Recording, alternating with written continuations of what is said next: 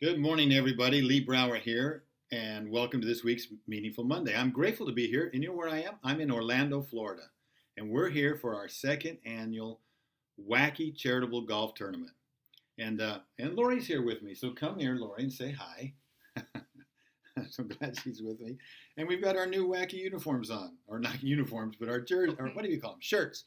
Our official wacky shirts. So you can see here, and. Um, We've got beautiful blue, red, and purple for this tournament. So we're we're un, we're, we're unleashing wacky wear on the public. You know, um, last night, last night, today will be an amazing day of golfing. Last night we did skills, had contests, had laughs, had a great barbecue, and then had a great meeting.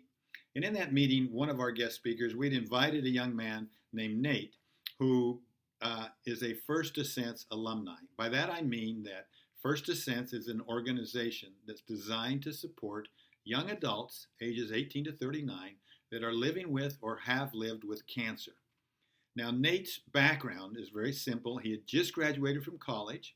He was one way, week away from leaving to go to South America on a surfing trip uh, and you know just kind of kick around and enjoy and, and then come back and move back to New York with his girlfriend or hook up with his girlfriend and start building a life back in New York and uh, he was living in Colorado at the time, going to school there.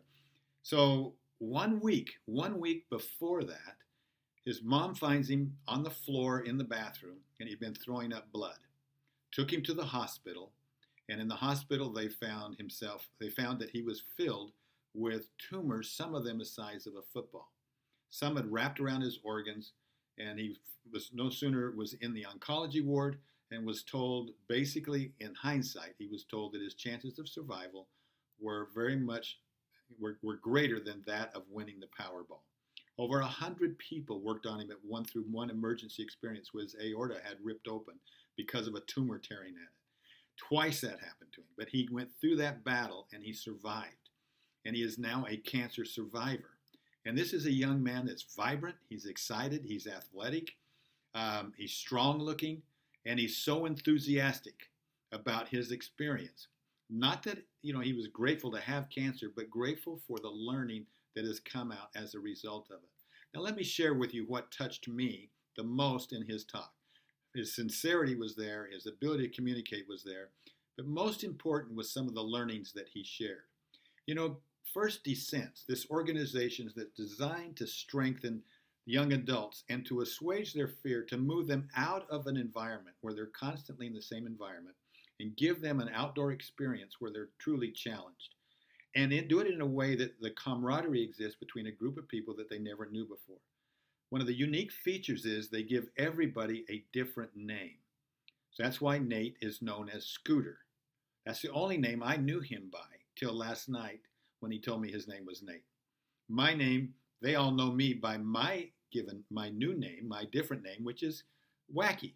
So they, they see me, they call me Wacky. And Lori, if they see Lori, they call her Cricket. Now, neither one of us are cancer survivors, but we've been volunteers at their cancer camp. And when you come in as a volunteer, as a mom and pop of the camp, they also give us a new name as well.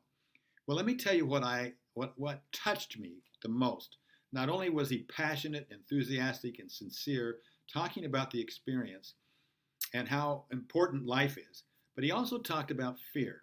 Now, not only the fear of live of dying, you know, which is constantly with you, but also the fear that comes after you've been diagnosed as cancer free.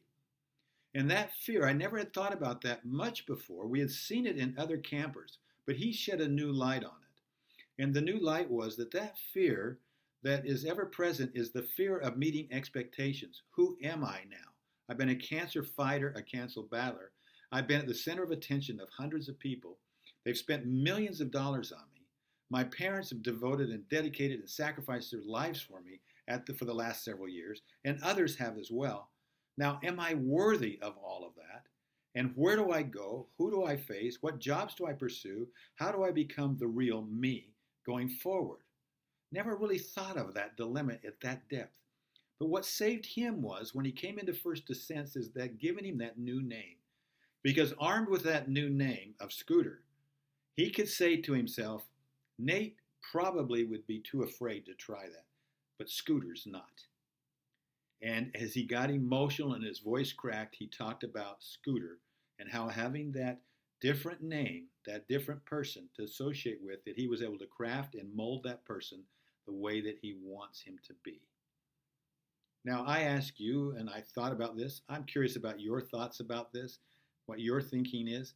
How can we face our fears? He said, Once I faced my fears, though, the discovery was the fear was worse than the actual thing I was supposedly afraid of. Is that the way it is in each of our lives? Have you experienced that same thing? Can you pick out a fear that you over once you hit it and overcame it, you felt better? It wasn't as bad as you thought? Let's look at this week, find a fear in our lives, and let's face it. Let's go after it head on. See if we don't feel better about it. I think it will make our lives more meaningful. Thank you, Scooter, for sharing your story. It touched me. I hope to share with others, and hopefully it'll touch them to some degree also.